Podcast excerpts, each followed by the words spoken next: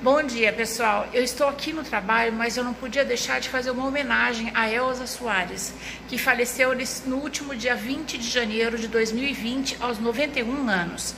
Ela teve quatro filhos e foi casada duas vezes, uma das vezes com Garrincha, que coincidentemente faleceu no mesmo dia e ano que ela, 20 de janeiro, só que em 1983. A primeira vez que Elsa foi num programa de TV, ela estava tão mal vestida que o apresentador perguntou: "Da onde que planeta você veio, minha filha?" E ela respondeu: "Do planeta Fome." E ele e ele então disse: "Aqui nasce uma estrela."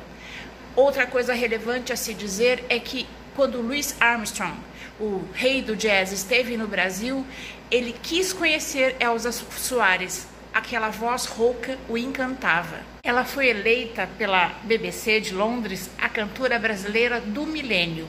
Fica aí a minha homenagem a Elza Soares, que será sepultada no dia de hoje. Na, nos próximos dias estarei fazendo a biografia dela, mas antes tenho que ler o livro sobre ela, escrito por Zé, Zeca Camargo. Um bom dia para todos vocês.